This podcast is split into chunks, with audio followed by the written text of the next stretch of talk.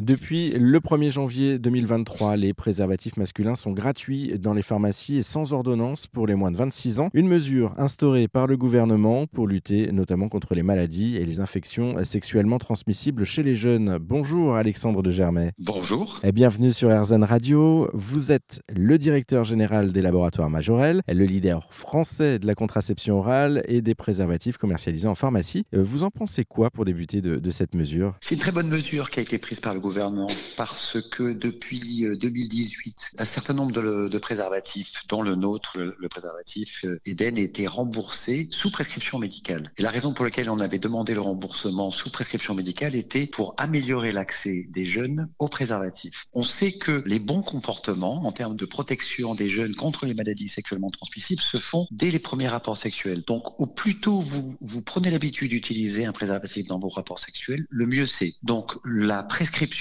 permettait d'utiliser des préservatifs sous prescription que l'on délivrait aux jeunes femmes qui allaient voir leur gynécologue lorsqu'elles mettaient une, contraception en marche. Mais souvent, les garçons n'étaient pas euh, couverts par, euh, par ces prescriptions. Et la gratuité permet justement cette fois-ci d'aller chercher cette population de jeunes garçons pour leur donner un accès facile et améliorer l'utilisation dès les premiers actes sexuels avec l'utilisation d'un préservatif. En fait, le préservatif masculin est euh, probablement la méthode la plus simple et la plus euh, acceptée, je dirais, pour lutter contre les infections sexuellement transmissibles. Ces infections sexuellement transmissibles sont malheureusement en croissance. Le Santé publique euh, fait référence à une croissance de l'ordre de 30% en 2021 et c'est vrai que les comportements en sortie de Covid font apparaître des comportements plus à risque, c'est-à-dire qu'il y a moins de dépistage et donc si vous ne savez pas que vous avez une infection sexuellement transmissible, vous allez continuer à la transmettre. Donc moins de dépistage, plus de, de, de comportements à risque. Il faut vraiment améliorer l'accès des, des, des, préservatifs pour s'assurer qu'on bloque la propagation de ces infections. Et mettre un frein à l'infection. Merci beaucoup Alexandre de Germay pour euh, cet échange. Euh, pour en savoir plus hein, sur cette mesure et sur les laboratoires Majorel, on vous a mis euh, tous les liens sur notre site internet erzen.fr et puis que vous soyez jeune ou plus âgé, on vous le rappelle, hein, si vous avez une activité sexuelle, sortez couvert, le préservatif masculin ou féminin reste encore et toujours la solution contre les maladies sexuellement transmissibles, les IST.